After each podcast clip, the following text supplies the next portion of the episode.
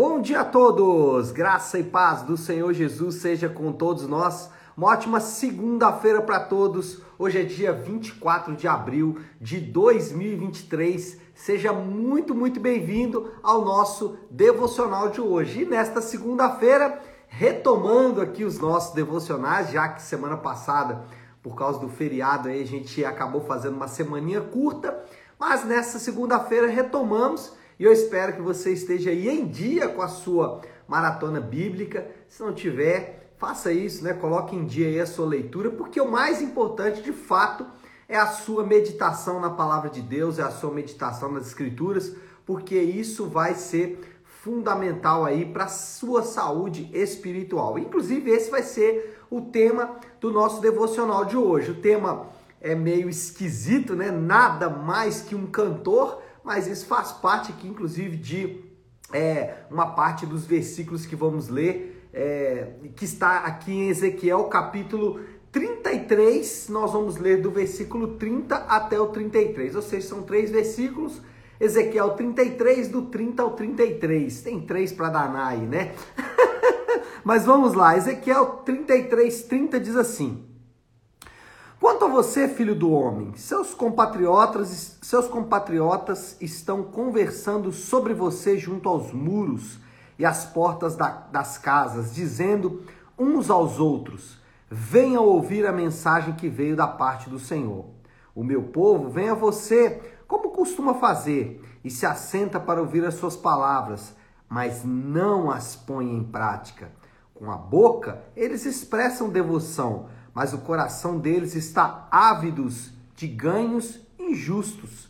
De fato, para, vos, para eles, você não é nada mais que um cantor que entoa cânticos de amor com uma bela voz e que sabe tocar um instrumento, pois eles ouvem as suas palavras, mas não as põem em prática. Quando tudo isso acontecer, e certamente acontecerá, eles saberão que um profeta esteve no meio deles. Bom, uma palavra bem dura, né? É, deixa eu explicar aqui o contexto. Aqui já tem alguns meses, talvez cinco ou seis meses, que Jerusalém caiu definitivamente. E o que acontece aqui é que o profeta está recebendo mensagens ou recebendo notícias lá do povo que ficou em Jerusalém. Sobrou ali um remanescente e agora é, Ezequiel recebe essas notícias. E aí, com essas notícias, também recebe da parte de Deus uma nova tarefa no seu ministério. Ezequiel já havia visto cumprir tudo o que Deus havia profetizado em relação à queda de Jerusalém, em relação à retirada da glória de Deus do templo, tudo isso já havia acontecido. E agora, Ezequiel então está numa segunda etapa aí do seu ministério uma espécie de é, apêndice, uma espécie de extensão do seu ministério. E é interessante que, se você ler aqui, parece que Deus recorda Ezequiel de uma mensagem que Deus deu para o profeta lá no início do ministério. Lá no início do ministério de Ezequiel, Deus falou com Ezequiel: Ezequiel, se você, é, ouvindo a minha mensagem, não falar para o povo e o povo morrer, a culpa é sua. Mas se você falar a mensagem o povo morrer, a culpa é deles. Inclusive tem uma teologia da pregação baseada nesse texto, não é o que é muito ruim. Não devemos pregar por esse motivo. Mas falando aqui especificadamente do caso ah, de Ezequiel, o que acontece aqui é exatamente que Deus recorda para ele isso, dizendo: olha, o seu ministério reinicia aqui. Só que a audiência, o povo queria ouvir a mensagem de Ezequiel era o mesmo. E aí nós vamos ver aqui alguns elementos importantes sobre a mensagem. Primeira coisa, a mensagem não é para entreter as pessoas, a mensagem não é para divertir as pessoas.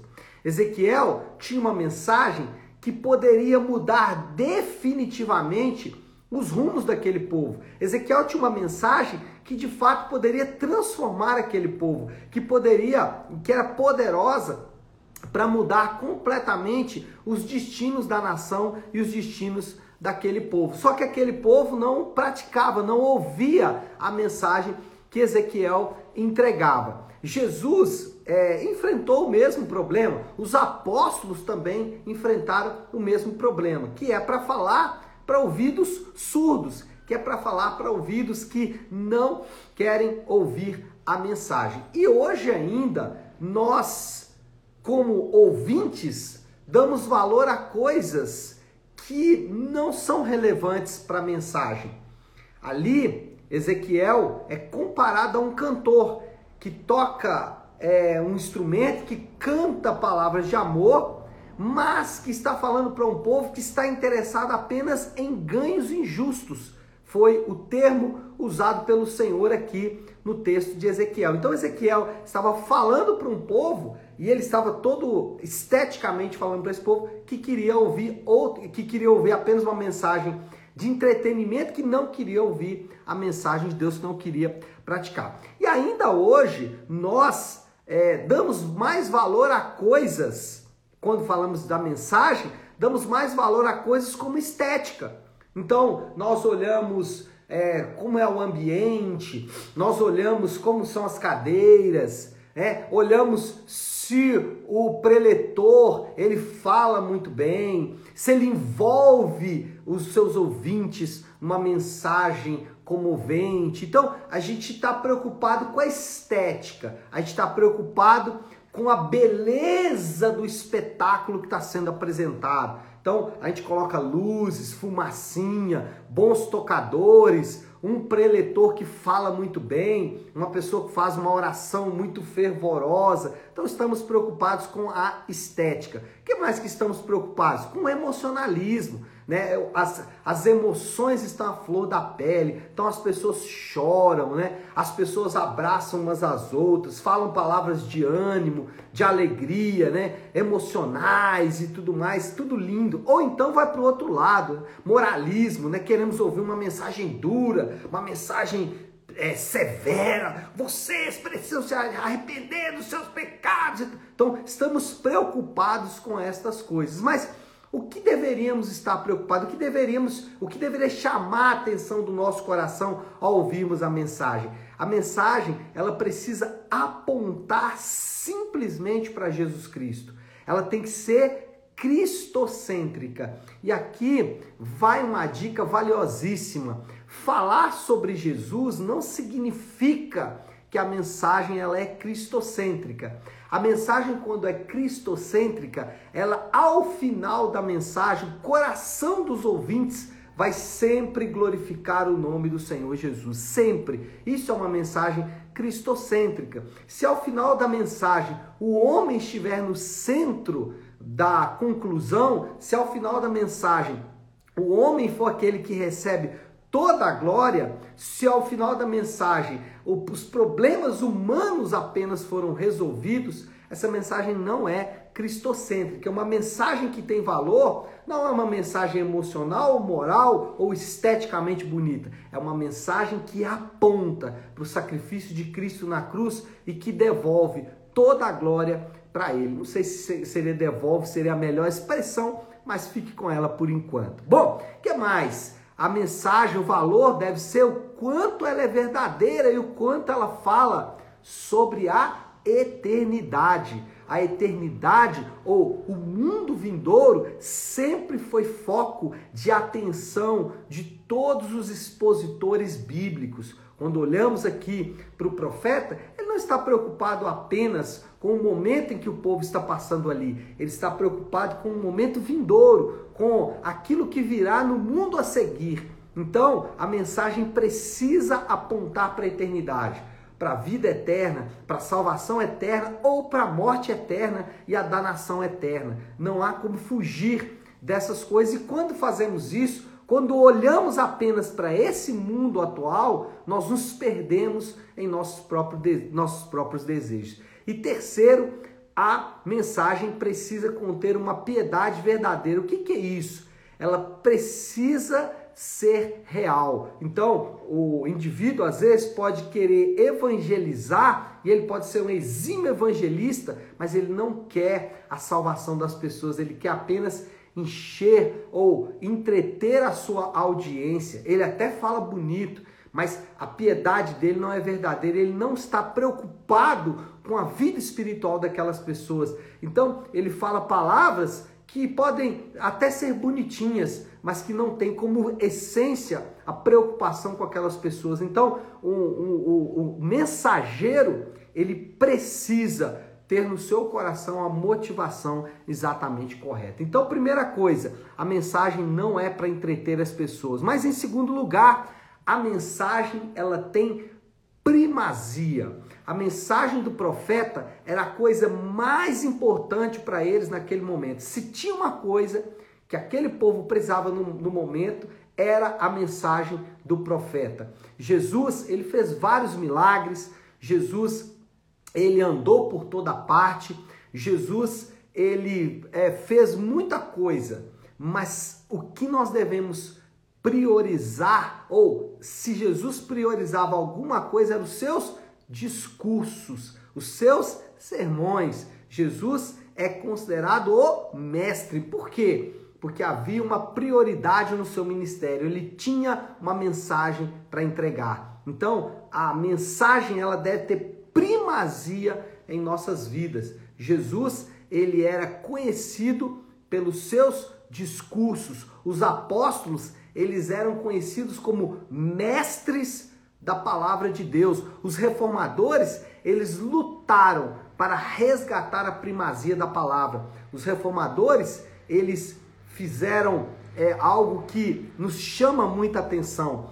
As igrejas na era medieval eram todas cheias de imagens, de vitrais, é, de estátuas e todo tipo de parafernália que acabava distraindo os crentes. E o que os reformadores fizeram foi tirar tudo isso das igrejas e colocar no centro da igreja o púlpito para dizer o seguinte: a palavra tem primazia. Jesus, ele era o mestre da palavra, os apóstolos eram mestres da palavra, e nós devemos resgatar a primazia da palavra. A palavra de Deus, ela deve ser o centro da nossa vida, ela deve ser o centro da nossa existência, ela deve ser o centro do nosso culto, ela deve ser o centro das nossas igrejas. A palavra de Deus, ela deve ser o motivo pelo qual nós nos reunimos, nos reunimos ao redor da palavra de Deus. Então, essa aqui era a mensagem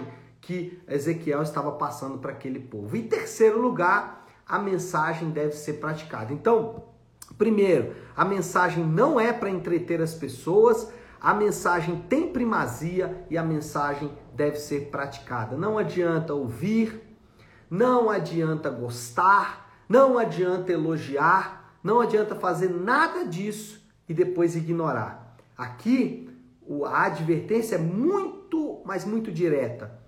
Gostar, elogiar, ouvir, tudo isso é muito bom. Contudo, o que vai de fato fazer efeito é praticar a palavra. Então, se você ouve, se você gosta, se você elogia, se você está aqui no devocional todo dia, escutando aqui de manhã ou durante a gravação, ou nos domingos na sua igreja, na nossa igreja, em qualquer lugar, ouve, gosta, mas não pratica, olha, eu estou aqui nessa segunda-feira para te trazer uma advertência muito séria. Comece a praticar a palavra de Deus hoje, antes e seja tarde demais. Hoje é o dia, não amanhã não daqui uma semana, não depois que acontecer alguma coisa, não. Hoje, hoje é o dia, porque a palavra de Deus, ela deve ser praticada. Esse povo aqui se afastou disso e viveu consequências muito tristes. Devemos voltar a praticar a palavra de Deus. Bom, moral da história então, já para caminhar para o fim, porque eu já estou mega atrasado, normal, né? Mas vamos lá, moral da história. Ouvir e praticar a mensagem de Deus é a única maneira de responder aos grandes desafios da nossa existência na Terra. Ouvir e praticar a mensagem de Deus é a maneira correta, a única maneira correta de é, responder aos grandes desafios. Não tente responder aos grandes desafios pela carne, você vai encontrar dificuldades. E o desafio do Léo, na verdade, vai em duas direções aqui. A aplicação final vai em duas direções. Primeiro, selecione mensageiros piedosos. não mensageiros esteticamente belos, né? não mensageiros emocionais ou moralistas. Não, não é isso que vai fazer diferença. Escolha mensageiros que são cristocêntricos, que remetem toda a glória para Jesus, que remetem toda a glória para o Deus eterno. Mensageiros que falam da eternidade e mensageiros que têm uma piedade verdadeira. Segundo, seja um mensageiro verdadeiro. Então, se em primeiro lugar você deve selecionar os mensageiros corretos, em segundo lugar, você também deve ser um mensageiro verdadeiro. Não fale palavras apenas para emocionar as pessoas, palavras esteticamente bonitas ou palavras recheadas de moralidade. É, fale palavras que remetam a Cristo, ao seu plano eterno e especialmente faça isso com o coração, com o sentimento muito bem depurado, motivado para dar toda a glória e toda a honra ao Senhor Jesus. Tá certo, meu povo? É hora de orar e como eu gosto de fazer toda segunda-feira, eu gosto de encerrar o nosso devocional orando a oração que o Senhor nos ensinou, a oração do Pai Nosso. Então, se você puder, pare aí um instante o que está fazendo e vamos juntos buscar a Deus em oração, orando a oração do Pai Nosso. Pai nosso que estás nos céus, santificado seja o teu nome. Venha o teu reino, seja feita a tua vontade, assim na terra como no céu. Dá-nos hoje o nosso pão de cada dia. Perdoa as nossas dívidas, assim como perdoamos aos nossos devedores. E não nos deixes cair em tentação, mas livra-nos do mal, porque teu é o reino, o poder e a glória para sempre. Amém. Amém, meus irmãos? Bom, então é isso. Nós vamos ficando por aqui. Que Deus te abençoe. Uma ótima, uma excelente semana para todos. Fiquem com Deus.